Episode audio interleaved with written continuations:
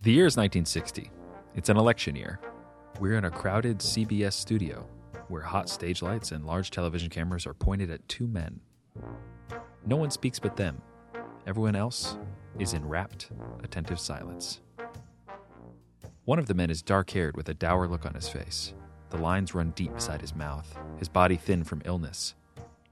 Beside him at a podium is a light haired man with a charming smile and handsome eyes. His skin is tan and smooth. He seems almost impervious to the environment. Beads of sweat roll down the dark haired man's upper lip.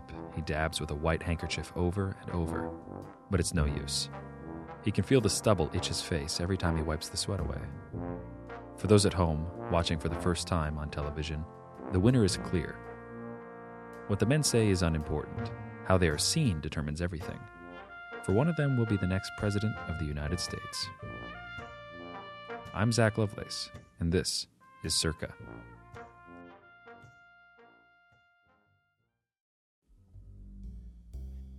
Who is the most beautiful person you've ever seen? In real life, in person, whose beauty has captivated you? Think about what it is that was most beautiful about them. Why did they come to mind? Was there a specific element to their body or face or personality that you couldn't look away from, couldn't get enough of? For some people, the word beautiful might be a little dated. Instead, it's replaced with words like hot, sexy, cute, or gorgeous. But what is it we mean by using all these words? To help answer that, we're going to need a working definition of beauty. The poet John Keats wrote, Beauty is truth, truth, beauty. That is all. The history of mankind is the story of humans chasing beauty. In this wider philosophical sense, beauty is not just someone that is pleasing, but anything that is pleasing to the senses. Pythagoras, an early Greek thinker, believed that beauty was a mathematical part of the universe and that it led to moral education. Socrates and Aristotle agreed that beauty is found in order and symmetry. So I'll ask again what comes to mind when you think of beauty?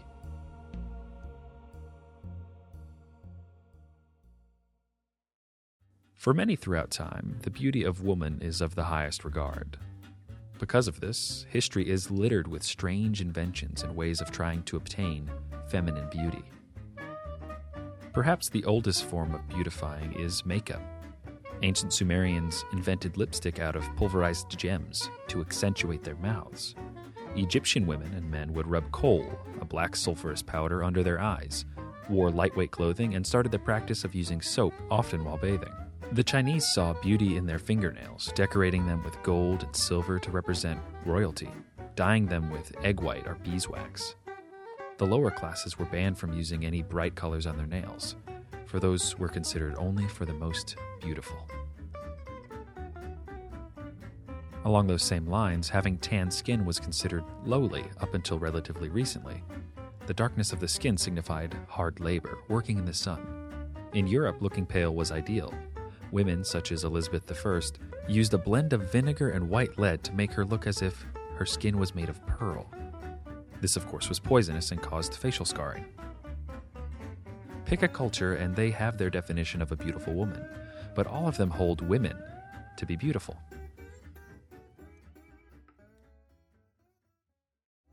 Now, of course, I can do a lot for a lady, especially when a lady's got a lot can do a lot for that corset by filling in the bottom and top. That song comes from The Forgotten Gem, the first traveling sales lady in 1956. By then, of course, corsets were out of vogue, but for the majority of the past 500 years, they've been a must have. Originating from Italy in the 1500s, the tightening bodice squeezes the wearer into a wasp like shape and often was constructed with whalebone as the crux of the superstructure. It was even so popular that corsets were designed for men as well, to give them a taut, lean body. For most wearing corsets, it was painful, constricting the ribs and hips to the point of deformation if worn too long. It wasn't until World War I, when steel was in short supply, that the corset began to see its downfall. In the US alone, 28,000 tons of metal were released for use. That's enough to build two battleships. This, along with changing gender roles in society, pushed the corset aside for something more flexible the brassiere.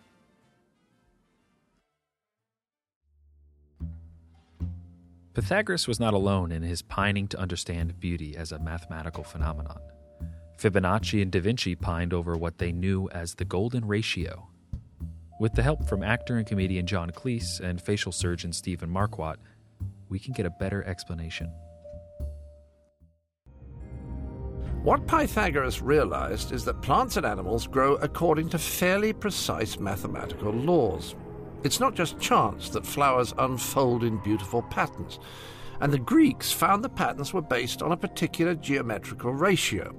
But it wasn't until the Renaissance that an Italian did the maths. He figured out that the key to beauty was the ratio of 1 to 1.618. And yet, and you're not going to believe this, 1.618 actually works. Do something like measure the distance from the floor to your navel, and then from your navel to your head. If you're well proportioned, the ratio should be 1 to 1.618, and that ratio is seen all over the beautiful body. People started noticing it. Artists noticed it. The width of the mouth in a beautiful face, for example. Yeah. Not in any face, but it had to be beautiful. If a face was beautiful, the width of the mouth was exactly 1.618 times the width of the nose. If the face wasn't beautiful, that wasn't the case. Dentists, Yeah. in their dental work, noticed that the upper front tooth was 1.618 times as wide as the next next tooth over, the lateral incisor. Oh. So the central incisor was 1.618 times the width of the lateral incisor, the next tooth over. Wonderful. Give me some more examples. Uh, the, your fingers, the, um, the your fingers are each called phalanges, and each bone of the finger is called a phalanx. And the phalanx that's the most the closest to your knuckle here is 1.618 times the, uh, the phalanx that's in the middle, and that's 1.618 times the length of the phalanx at the end, which is fingernail. So that was kind of amazing. This number would come up over and over again. Beauty is almost a law of the universe, built in to engage us emotionally with our environment and those around us. It fuels us to strive for an ideal.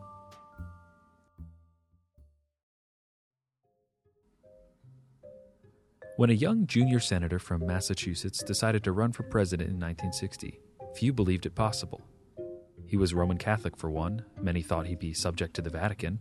He was a decorated war hero, but it wouldn't be enough to win the culturally stagnant South. Against advice, he campaigned with his opponent, a large senator from Texas with a penchant for pissing in the parking lot of the House office building.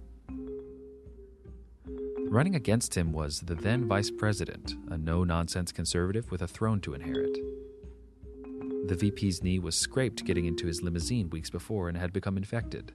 But despite his physical ailments, he was confident that his political prowess and experience would carry him through the election. Each man would appear in the first televised presidential debate at CBS Studios, with 70 million Americans watching from the comfort of their own homes. They mounted the stage. John F. Kennedy, the younger of the two, appeared calm and healthy with his smile and suntan magnetic, even in the black and white projection. Backstage, he'd accepted the studio's suggestion for makeup. Richard Nixon, on the other hand, waved the makeup staff away, afraid of appearing effeminate in front of the television audience. Sickly, he clung to the podium as the stage lights mercilessly beat at his clammy skin. JFK, relatively unknown, became an overnight sensation. People could now judge our leaders by what they looked like. On the radio, it sounded like Nixon had won. He answered all the right questions in all the right ways. But ultimately, he still lost. Now, if beauty has to do with health, it appeared that Nixon was unhealthy. Dabbing his face from sweat, a five o'clock shadow darkening his mouth. JFK, on the other hand, had clear skin with boyish good looks. The program might as well have been on mute. The winner was so clear from home. Before the age of television, nothing like this was possible. People just didn't know what the president looked like. A few years earlier, we had a president in a wheelchair, the fattest president we've ever had, and a president who was blind in one eye.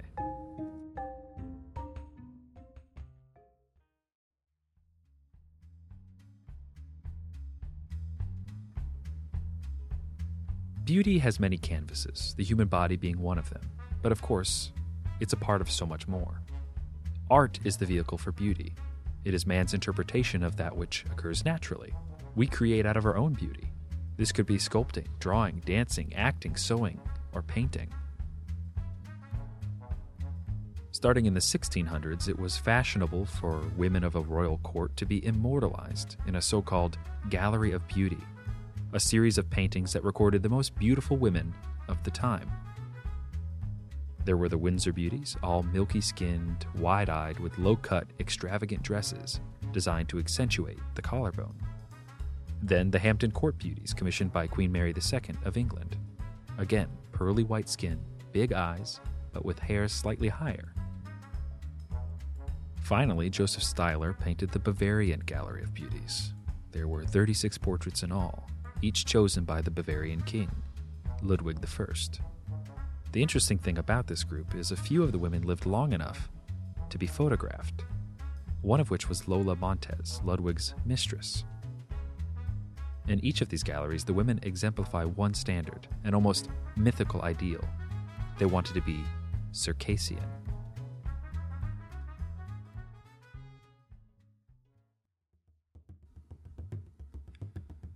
Circassia lies in the northern Caucasus Mountains in Europe, and most of its history is quite unremarkable. But in that time, there were rumors that the Circassian women were the most beautiful women on the planet. They were said to be vibrant and graceful, which made them excellent concubines.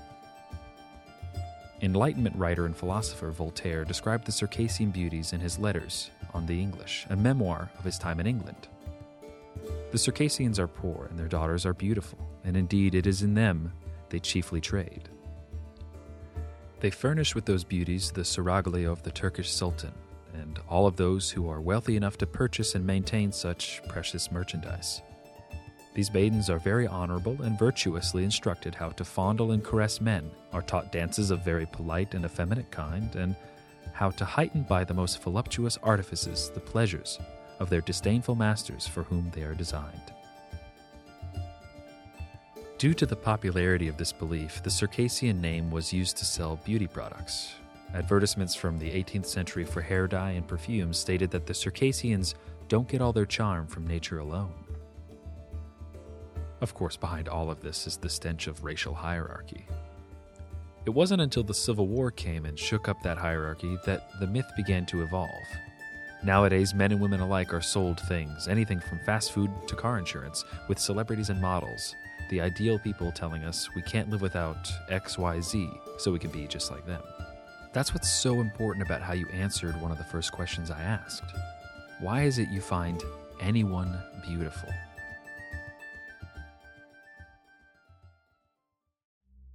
The mystery of beauty lies in this that it is our emotional connection to the universe around us.